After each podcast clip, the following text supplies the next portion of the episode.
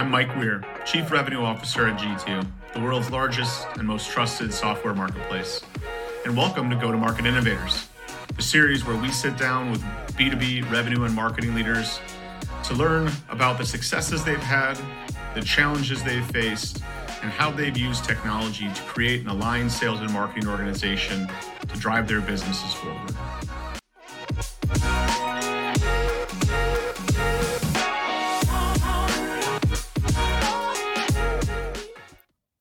Hello, everybody. On today's episode, I am very excited to be joined by Ellie Fields. She's the Chief Product and Engineering Officer at SalesLoft. Uh, previously, Ellie had led senior product development, marketing, and general management roles at Tableau and Microsoft. She is a SaaS industry veteran who is passionate about seeing people grow, products roll out, and all those pieces coming together. And for an effective go to market strategy, we know all these pieces certainly have to come together. So I'm very excited to get Ellie's insights today. Welcome to the show. Thanks, Mike. So, Ellie, you've told me before how you find reality to be the biggest challenge in B2B go to market. Uh, I've interviewed and talked to a lot of people so far for this program. That has not come up yet you got to expand on what does that mean and why is this the case today? Well, Mike, reality is so troublesome. Um, and it is troublesome across the, the whole go to market, but I'll, I'll focus on within sales. I think it's it's a problem because sales leaders hire their teams to do specific things. If you're hiring human beings to sell, you probably want them to connect with buyers and help buyers strategize and create shared value and and that's what sellers want to do as well. But when you when you look at a seller's day there are some stats that show they're doing that for 25% of the time or less. Hmm. they're checking their email they're checking this system that system. Sellers have a lot of information available to them today but it's in a bunch of different systems so your guess is as good as mine about how often it gets used. Um, there are best practices that we know sellers should follow like sending a follow-up email after a meeting. But honestly, if you watch a seller do that, it actually takes 10 to 15 minutes to gather all the right information and put the email together and get it sent off. And you got to remember to do it. Sellers have a bunch of post it notes all over their machines or notes in this place or that. And it's, it is really chaos for them, uh, especially as they've had to deal with more buyers, um, more complicated buyer cycles, um, more more educated buyers. And so I, when I say reality is a problem, I think you know sometimes sales leaders um, or or any leader uh, you know is is thinking about this clean, crisp uh, world that their their sellers are living in, and they're following this sales process and this buyer journey. But when you watch a seller, it's it's so much more chaotic than that. Nice. Uh, so I would agree. There, there's a disconnect, and so I, I get that perception is not reality that's an excellent point. I think you've made really good, uh, really good points about data as well, and I think that's one I'd, I'd love for you to explore a little bit before we dig in on some of the the bigger challenge that you're uncovering here. You know, data, as you've said it before to me, data isn't everything, but it's a really important ingredient. Uh, anything there that you would like to share about the chaos with which sellers operate within, especially as it relates to data? Yeah, data can be super helpful. I think the industry hasn't always helped sellers with data because it's been something over there. And even in my time at Tableau, we had we had data over there. I think I think for data to be helpful to a seller, it has to be in the workflow. And I think of data like, you know, how often um, a, a, particular account has engaged over email, or um, what the sentiment of the emails were, or uh, you know, who was talking in a meeting. There's there's a lot of data that's useful, but it's not useful if you have to spend a bunch of time getting it and relating it to what you're doing now. So my core uh, kind of core principle here is that data is most useful when it's in the workflow. And you may mm-hmm. call that data AI. We do that a lot now. Um, you may you may just think about simple lookup data like uh, let me just find out the last conversation I had with this person. All of that is data and and context or AI, whatever you want to call it, and it it is incredibly helpful to sellers, uh, but it has to be where they work. And then likewise for sales managers, I think data can be very helpful because it can help them understand what is happening. You know, it can help them mm-hmm. understand that reality. Are we really sending follow up emails? How many activities are we doing? Which activities are actually leading to the outcomes we care about, like uh, building pipeline and closing deals? Sales has really not had that data until digital sales, which was accelerated by the pandemic. And so mm. I think when you have that data, you can actually ask questions about what's working and what's not and get much, much, much, much smarter about how you're selling. Yeah. There's a couple of really important thoughts within there that I'd love to go a little bit deeper on. You know, uh, at at the beginning of it, you mentioned that one of the fundamental problems of reality that that we as sales leaders and I think CMOs play a role in this as well is bring organization to the chaos. Yeah. And then the second thought was uh, also there of like data really doesn't have value unless it's usable, unless it's visible, unless it's trackable. Um, but no one instance of how somebody operates should be considered the rule. I think that was kind of one of the profound things when you first challenged me on people are living outside reality is like you think it's this perfect way everybody's doing it because you've seen one person do it well. It's like, no, not everybody's doing that same thing. So where do we go from here? Kind of knowing that we have a little disconnect from reality. We have to bring some organization to chaos. We have to use data better. How do you see us making meaningful improvements in our go to market motions and helping sellers do their jobs most effectively? That's a great question. I, I think the first thing is to watch and listen and really understand what's going on with the sellers. Hmm. The seller's day is so important. And is there a way that you can get sellers in one place where they're working? One of the things that we've tried to do at SalesLoft is actually build a signal to action engine that can bring in general signals like from G2 and elsewhere, not just signals from within our platform and what that means is that sellers can have one place, one list of actions to go to. Whatever the workflow is, understanding where your sellers are and knowing that having them go to 10, 12 different places in, in a day to get their work done is not going to be effective. That's that's certainly one thing we can do. I think the other thing that we can do is um, is pay attention to that data. You know, track the data, look at the data. Sometimes I hear sales leaders say, "I want to take my best seller and have everyone replicate what they do." And that's powerful too but you have to be be able to identify that bestseller. And mm. what are they doing? What is the actual practice or the talk track? Or what are they doing that is replicable? You know if they're a personable uh, gal from minnesota not everyone's going to be able to be a personable gal from minnesota. Um, but if that personable gal has a just killer talk track on mm. your competitive space your product value whatever it is people can study that and uh, and and get better at that. Yeah, and you hit on the human element, which I've heard you share a lot before, and the fact that you know you hired a human. How do you advocate for folks understanding what those humans are actually doing to then empower those best practices? Are, are you guys doing specific things within your product or even within your own sales team right now to like learn from the best? Yeah, absolutely. We do a lot of research on sellers, obviously in our own team, but across customers and even companies that aren't customers. And we, we just sit and watch. It's the old, you know, sit and watch a seller's day. Uh, so I think there's always some value to that. Uh, talk to a seller in your organization. Uh, data can help here a lot too.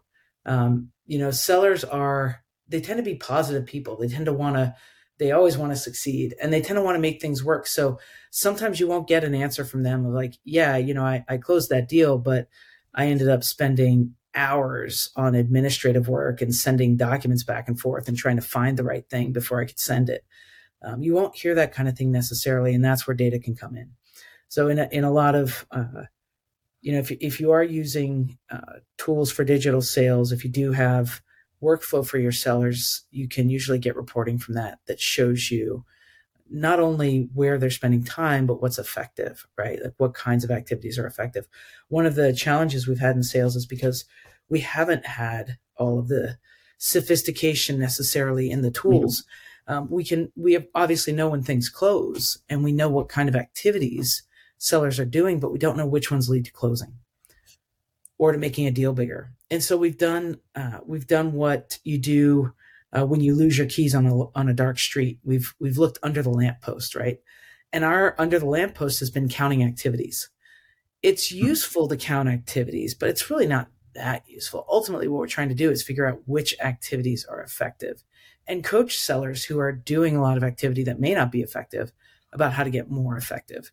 And so I think both by watching an individual seller, but also by looking at data in the aggregate, we can figure out what is working and what isn't working. Yeah. And knowing knowing this and having studied so many sales folks, I, I think this is becoming foundational to the way in which you're architecting your platform. And so workflows, that's something you've you've mentioned. Like yeah. this this feels really powerful because I believe it is, you know, and you guys have yours, everybody has different versions of this to some degree, but I think there's there's a huge aspect of like the human element that you're bringing to the conversation that I haven't heard as much. And then how do you replicate that with without kind of taking away the ingenuity of the person? Like you're going to say it in your own words but it's more about the specific type of action and the way in which to do it. That observability mindset that yeah. you talked about. Like i think it just plays into the way sales leaders need to think and operate differently because you already highlighted one which is it's not just activities aka you got to get to a hundred of these widgets. It's like you got to make sure one those are the right widgets but then you got to execute them with the right context and approach. It's like how does that observability mindset that you as a product leader have how does that transfer how should we be thinking about that like as a marketer and a sales professional to just hone the way we operate differently to then connect to workflows that you know like you guys are doing within your platform to help empower us day in and day out to do our jobs more effectively? Yeah, it's a great question. Uh, observability is a term that we use primarily in product and engineering to talk about being able to see how our systems are working, and to some degree, to, to be able to see um, how even the systems of build are working, not even deployed products. So, what do I mean by that? It means that we can see errors and trace them all the way back to things. We can see throughput and uptime and so on, and uh, we can even see what what works in terms of how often you want to commit code and how, how quickly you want to review that code. Being able to observe all that information gives us a chance to, to understand what works and change it. And in fact, marketing, you mentioned as well, marketing went through this shift a couple of years ago, a couple of decades ago, and uh, it was called digital marketing. And, um, you know, it used to be the marketing department was a, a lot more of kind of a, a branding department.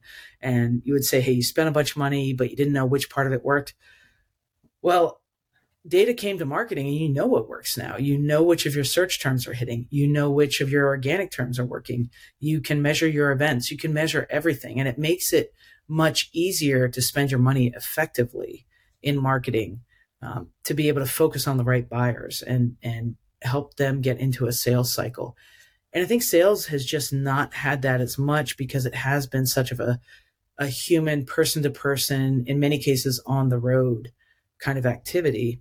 Um, but we do see that coming to sales. And even with people on the road, if you're not at home and working on a computer, uh, you know, mobile apps obviously enable this as well. But I think we're starting to see what you can learn from sales to make sellers more effective and make sales teams more effective with all that data. Huh. There's an implication that uh, it keeps coming to me as you've been talking through as you've been talking through this and even thinking a little bit about the technology statement that you touched on in the beginning in an observability mindset from my vantage point it's like okay if you're if you're better tracking the individuals on your team if you're actually watching what they do and seeing how they do it you're going to start seeing how distributed the data is as you were talking about in the very beginning you're going to start seeing that oh, there's four or five different places you're going to get access to the right information at the right time for the right customer. And so like there's this whole disconnect where you're you you see the waste that's happening, you see the barriers that are in front of your people every single day. So I'd love to talk about the technology specifically.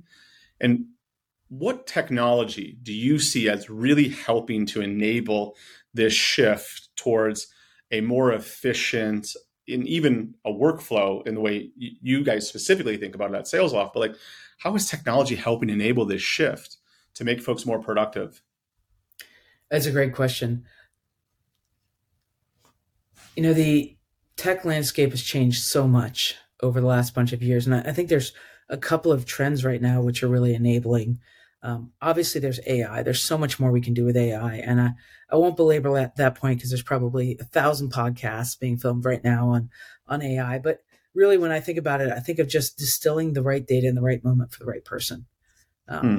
And really helping people navigate through a tremendous amount of data. There's uh, some some different things you get from generative technologies as well, but there's so much that that can do for workflow because in sales, a lot of what you're doing is parsing through a tremendous amount of data. Think about a sales cycle with 15 different calls, right? There's a lot of data in each of those calls, probably hundreds or thousands of emails going back, right? There's, there's a lot of data there that you can actually leverage to help accelerate mm. that sales cycle and serve the buyer, but you need to distill it and bring it up. So that's the first trend is how do you use AI to take some of that rote work out to take some of that swivel chair, some of the tasks that are low value. How do you use AI to do that? And I think the second trend, and this one is less talked about, but really profound, is putting people at the center. It is workflow centric design. And possibly because technology has moved, moved so fast, we've had several phases of this. I would say the CRM was a database centric design right? We we built uh, CRMs built a user interface around a database, um, basically an, an interface to a database, and then ask people to work that way. Go to all the accounts page to find your accounts. Go to the CRM. You're basically training the human to interface more effectively with a database. Mm. Um, then mm. we've had other kind of technology centric uh, movements where even some of the earlier conversational technologies or, or AI were, were kind of like, hey, here's a cool thing we can do. Um, go figure out how you can use it in the sales cycle. I think the approach that we've finally been able to get to because technology has enabled us to get here is to be human centric and workflow centric. Mm-hmm. I don't care about what data we use or what technology we use. I want to make sure that the human is served in the jobs they're trying to do. And if you're familiar with Clayton Christensen, Jobs to be Done, Innovator's Dilemma, it's really all about what is the human trying to achieve. In sales, that's progressing business and creating joint value for them and the buyer. Right? It might be pipeline creation, it might be closing, uh, but that's what the seller is trying to do. And then there are people around them, like the manager and sales operations, that are trying to help them do that. But if you focus on that and then bring to bear all the data you can bring to bear and bring to bear all the technology, but in service of that question, I think that's actually one of the most powerful things going on in technology today. Yeah. Wow. that uh, that's sticking with me. I, I, there's there's a lot of interesting aspects of this. I think one of the one of the pieces that I'd love your perspective on is when you're talking about this as as people and putting the person kind of at the center of this. Um, one of those people in this process is the customer. Yes. And how, given they control a lot of their own discovery process, research processes, like how do you see technology or how do you want CROs, CMOs integrating, bringing the customer and their voice into these technologies, into these workflows and processes? So that it ultimately helps the sellers help them more. Yeah, absolutely. Conversational technology has been huge there. And one of the shifts that we've seen is that buyers are much more willing to be recorded if they know it's mm. going to help them. So, for example, there's often handoffs in the sales process, maybe between a, a, you know more junior seller and a more senior seller, maybe between pre and post sales or different ones in different teams. Buyers hate having to explain things again and again and again. Um, you know, if a buyer has looked at a certain digital asset of yours, a, a white paper or whatnot, been on your website, it's actually helpful to a large degree if you know that and you can direct your message there. So I think a lot of when you're serving the seller and helping them focus on the buyer better, the job of a seller is to create joint value with that buyer. Mm. Um, and and also guide them because honestly most of us don't buy things multiple times right unless we're in procurement specifically and so we may not know that, hey, most of the time the CFO gets involved right about at this stage, and you should probably prepare your business case buyer And I, the seller, I'm going to help you do that because I know how to do that and I've done it a hundred times and I know it's coming up. And I have the time to do that because I'm not stuck in all these rote tasks. Um, that's the kind of thing that really helps a buyer. And, you know, I think you've probably seen this. I know I have. When you see a great seller, they form partnerships with buyers, right? Yep. Great selling is, it is serving, it's helping, it's creating shared value. Yeah. Yeah. It, I mean, I think a, a, really just tactical example. I have an email in my uh, inbox right now from from a customer of ours that that's celebrating their their new relationship manager. And one of the things that was noted is he actually did his homework. He went yeah. back, listened to the previous recordings. He understood where our questions were. He understood what our concerns were, and he proactively addressed them when we met. It's like, yeah, technology is helping that two way dialogue. Any specific tools that you are using or that are out there that you would want folks listening in to consider that helps with this, you know, capturing of data, but really bringing customers' voice into the way they're helping empower their sellers? Yeah, absolutely. I mean, uh, I'll I'll tell you, we have we have conversational intelligence in the SalesLoft platform because it is the voice of the customer and it's so key. We do think workflow is the most important piece of that, and then the conversational intelligence interleaves into the workflow. So you can have the latest conversation or the first conversation anywhere you are in the selling cycle. It's there. It's really important context. You can get to it, but ultimately what you're trying to do as a seller is progress a deal. And so you might have, you know, 20 conversations throughout a, a deal. You might want to go back to all of them. And so we really think about workflow as the umbrella and then that voice of the customer coming through really strong in, in a bunch of different ways there. Um, and there's there's so much power in that now. Uh, whether you can see which speakers are speaking when, or tracking different keywords, or uh, any number of things that you can do in conversational intelligence now, and then marrying that up with the rest of the sales cycle. Because what happens in a meeting is so important, but it's not everything. It's not the email that you got from the economic buyer or your champion, right? It's not the text you got. It's not all of the different pieces. Um, one of the uh, one of the things when you take a workflow centric view is you actually start to look at all the things that go together um, and find a way to bring them in to the process versus think about well uh, what are the pieces we know again not looking under the lamp under the lamplight for the keys but just really thinking holistically about how do we accomplish what we're trying to get done here yeah ellie you've covered a lot of great ground uh, gotten me thinking about a few things of how how I should be uh, thinking a little bit differently, operating a little bit differently myself. Um, definitely got me wanting to revisit time spent and make sure that we have a dose of reality to what our team's going through every day. Before we wrap up, uh, love to give you the opportunity for any parting advice for our listeners, any additional words of wisdom for them. Yeah, I, will uh, I'll add two. One is just keep looking at how your sellers are working, keep looking at your seller's day. And the second, and this is a little bit back more on the technology side, um, make sure make sure all your vendors are playing nice together. Um, ultimately, it's it's they come together in your seller's day. Your seller has to be the integration glue between them if they're not working. And so, um, you know, being able to take some of that brilliant marketing intent data, like like G2 has, for example, and bring it to the seller and just put it right in front of them. Uh, you should be looking for things like that because if it's not happening in your tech stack, hmm. it's happening between uh, how do they say between the eyes and the hands uh, at the at the keyboard between the keyboard and the and the head. So um, your seller is having to do that. So really think about your seller, think about what they're able to do, and make it easy for them. Oh, ah, I love that. That's excellent words of wisdom to end on. Thank you, Ellie, for joining us today and sharing your insights. Thank you for everybody listening in. Look forward to the next conversation. Have a fantastic day. Great to talk, Mike.